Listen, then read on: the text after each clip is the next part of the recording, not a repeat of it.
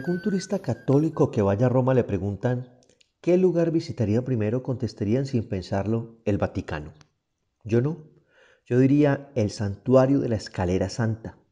Pero antes de contar por qué, quiero advertir que este podcast va a ser algo diferente. Y aunque tiene historia de la iglesia, cultura pop, entre otras cosas que hemos hablado en podcasts anteriores, la esencia va a ser un tema tabú para muchos, aunque para mí no lo es. No debería serlo ni para el que cree, porque la fe es más poderosa, ni para el que no cree, porque como dice Jonathan Swift, el escritor de Gulliver, la ceguera nos hace valientes. Y son las posesiones demoníacas. Pero lo voy a narrar, no desde la profundidad de la demonología y el exorcismo como ministerio de la iglesia. Simplemente voy a contar una historia de la historia, como lo prometí desde el primer podcast.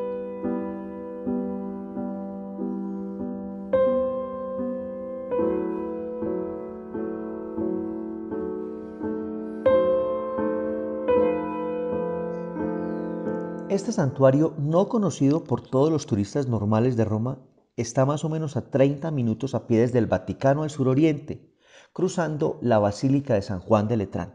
Y aquí me detengo un poco para hablarles o contextualizarlos de la importancia de esta basílica. Para que ustedes se sorprendan, Letrán es la iglesia más antigua del mundo y recibe por ello el título de cabeza y madre de todas las iglesias. Cuando a comienzos del siglo IV cesaron las persecuciones contra los cristianos, el emperador Constantino cedió al Papa el Palacio de Letrán, preexistente a la iglesia, para que fuera su residencia oficial. Letrán fue la sede central de la Iglesia Católica hasta el siglo XIV, que se traslada a Francia, puntualmente a Aviñón, en el llamado Cisma de Occidente, donde se dan los papas y antipapas. Solucionado esto, la Iglesia vuelve y se instala ya en el Vaticano, aclaro, desde el siglo IV existe un templo ahí, en la colina vaticana, de gran importancia por estar sobre la tumba de Pedro y mandado a construir por Constantino. Ojo, hay que aclarar.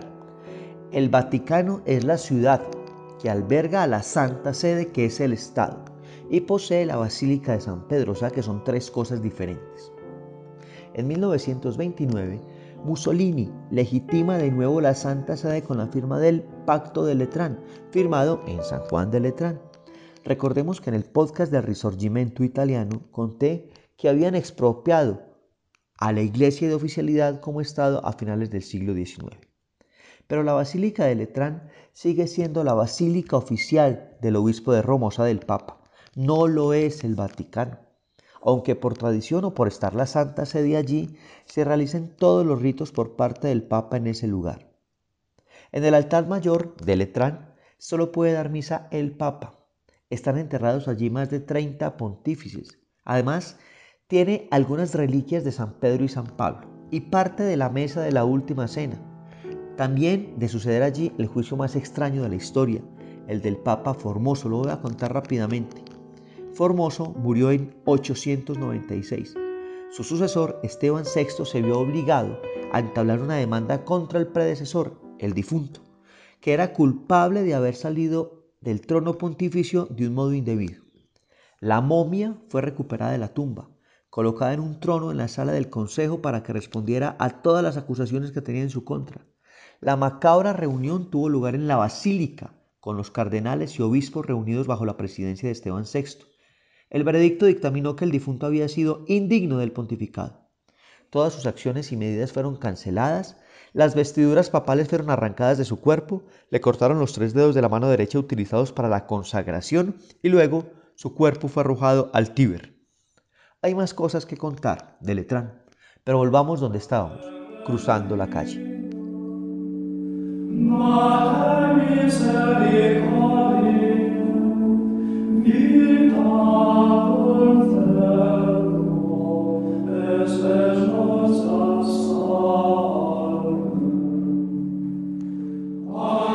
Retomo de nuevo. Cruzamos la calle y llegamos a una pequeña iglesia, el santuario de la escalera santa.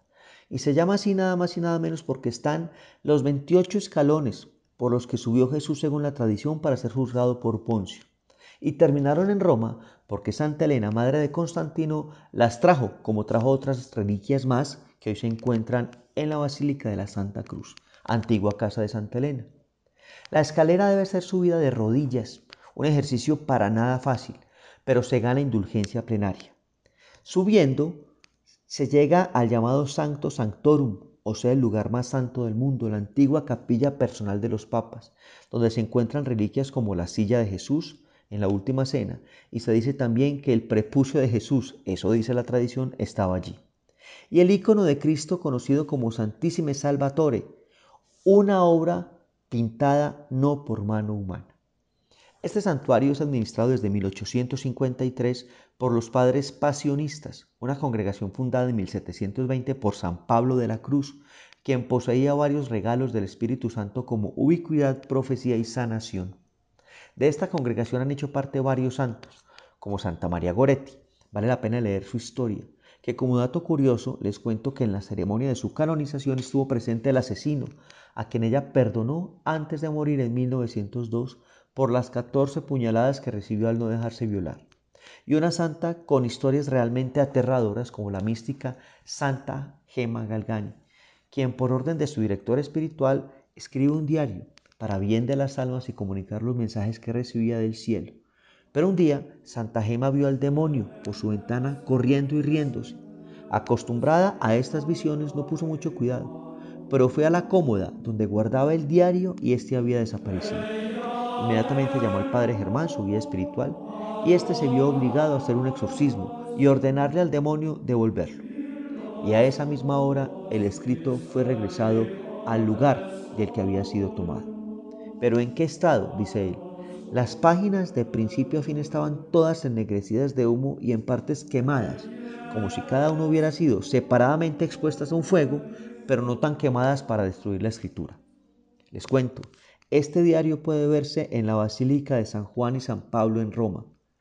Realmente se ven páginas quemadas con huellas de algo así como si fuera un gran felino. Es una experiencia impactante. Pero uno de los candidatos a santidad de esta congregación, al que puntualmente me quiero referir, es el siervo de Dios Cándido Amantini, quien hacía sus exorcismos, porque era su ministerio, en este lugar, en la escalera santa.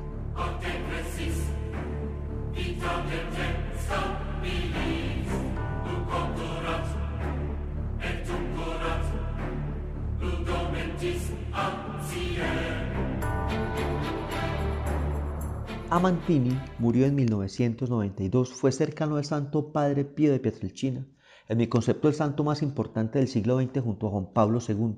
Incluso a él le profetizó su papado. Pero el hecho más relevante en la historia de Amantini es que fue nombrado oficialmente exorcista en la diócesis de Roma en 1963 y ejercía este encargo en el santuario de la Escalera Santa. Pero luego, aunque continuó viviendo allí, tuvo que pasar el lugar de las liberaciones a una oficina cercana porque los ruidos de los posesos durante los rituales asustaban a los visitantes. Incluso uno de sus más famosos alumnos cuenta la siguiente anécdota. Abro comillas. Tras un exorcismo agotador, el padre Cándido le dijo al diablo que dejara el alma que estaba atormentando, y lo hizo con ironía. Vete, que el Señor te ha creado una casa muy calentita. Pero Satanás, a que Dios obliga a veces a decir la verdad si está en juego la correcta comprensión del plan celestial y por tanto la salvación de las almas, lo interrumpió diciendo, Tú no sabes nada, Padre. No había sido Él, Dios, quien ha creado el infierno, hemos sido nosotros. Él ni siquiera había pensado en ello. Cierro comillas. Un dato impresionante para la teología. Y el alumno que narra la historia es nada más y nada menos que el padre Gabriel Amorth, el exorcista más famoso de la iglesia a quien incluso el Papa Francisco le remitió algunos casos de posesión y fue sucesor del padre Amantini como exorcista oficial del Vaticano y de Roma.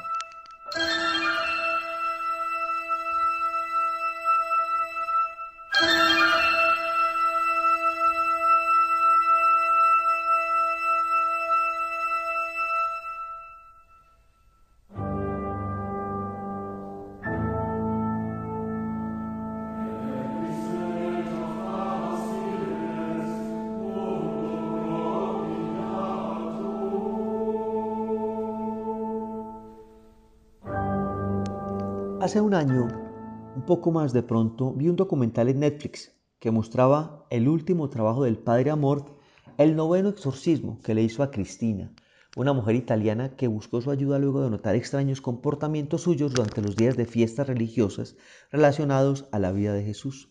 El documental se llama El demonio y el padre Amort y es hecho nada más y nada menos que por William Friedkin, el director del Exorcista.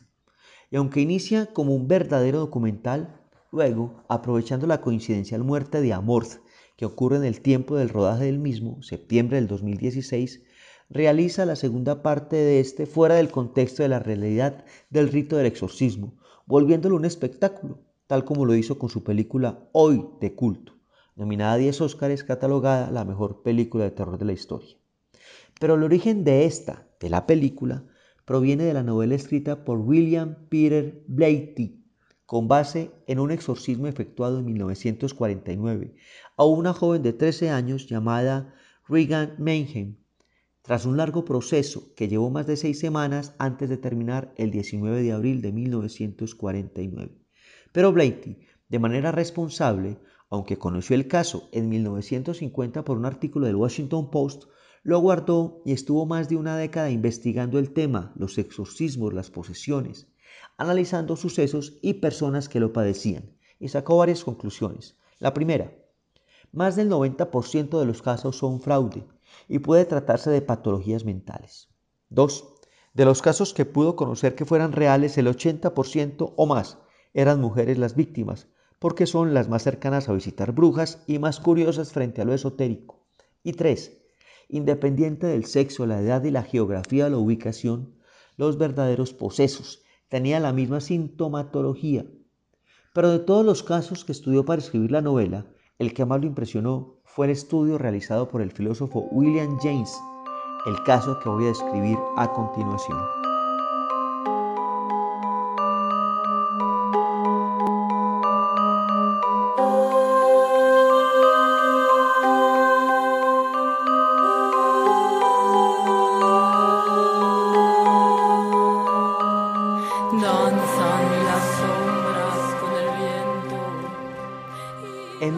1877, una niña de 13 años, Mary Lurancy, comenzó a sufrir ataques epilépticos. La niña le decía a sus padres que en las noches sentía el aliento de alguien que le susurraba su nombre. No le creyeron, hasta que el 13 de julio de ese año la niña cayó en inconsciencia durante cinco horas. Su cuerpo estaba rígido, de su boca salían voces, su pulso era bajísimo. Este era el primero de muchos trances similares que sufriría. Fue internada en el manicomio de Peoria, Illinois. En el hospital fue visitada por los esposos Ruff, quienes 10 años antes habían sufrido un caso parecido con su hija y ésta había muerto. Y convencieron a los papás de Mary de visitar al doctor Stevens, quien les había ayudado en su proceso. El médico fue a visitarlos cuando ya Mary había salido del manicomio. Cuando entró a la cocina, la vio sentada junto a la estufa, con la mirada perdida, codos en las rodillas y las manos apoyadas en la barbilla. Cuando Stevens, el médico, trató de acercarse, la niña gruñó y le gritó que no la tocara. En una de las sesiones, el médico logró sumirla en un trance hipnótico y la niña dijo que estaba poseída por varios entes, pero que también en ella habitaba María Roth, la niña de los Roth muerta una década atrás y que tenía que dar un mensaje a sus familiares. Como el padre de la difunta, o sea de María Roth, estaba presente, le dijeron a Mary, la posesa que estaba en trance, que describiera la casa de María, para confirmar que su espíritu sí estaba dentro, pues describió perfectamente habitación por habitación. Después de varias sesiones, la niña se volvió más tranquila, pero con un problemita, no reconocía a nadie de su propia familia, pero cuando veía a la señora Roth, gritaba, ahí viene mi madre. La señora Roth le pidió que le dejaran que la niña viviera unos días en su casa a los Lurancy, padres de Mary, la posesa. Ellos accedieron. Cuando Mary entró a la casa, reconoció todo, las habitaciones, la ropa, los juguetes, los nombres de la familia. Relató incluso cómo fue su propia muerte y el sepelio, describiendo a quienes estaban allí presentes y cómo estaban vestidos. Un día, María, o sea el Espíritu, a través del cuerpo de Mary, la posesa, anunció que se iría y la dejaría en paz. A las varias semanas, Mary volvió a ser Mary. Volvió a su casa y nunca más tuvo trances. Se casó en 1882 con George Binney y tuvo 11 hijos. Murió en Los Ángeles el 30 de agosto de 1952.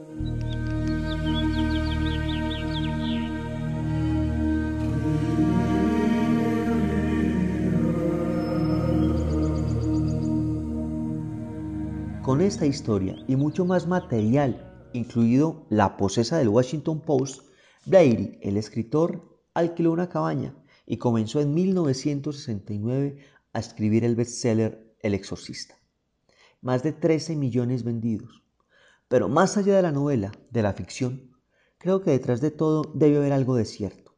Pero para que saquen sus propias conclusiones, los invito a leer obras, por ejemplo, del Padre Amorth, al español teólogo, escritor y demonólogo Padre Fortea, con quien tuve la oportunidad de tener una conversación corta hace 15 años. Libros de periodistas como Zavala, Carmen Porter y Lourdes Gómez, o vidas de santos como San Juan María Vianel, incluso al mismo Padre Pío. O para salir de dudas, asistir a una sesión real de exorcismo, realizada por un sacerdote, de esos escasos que aún creen que el diablo existe.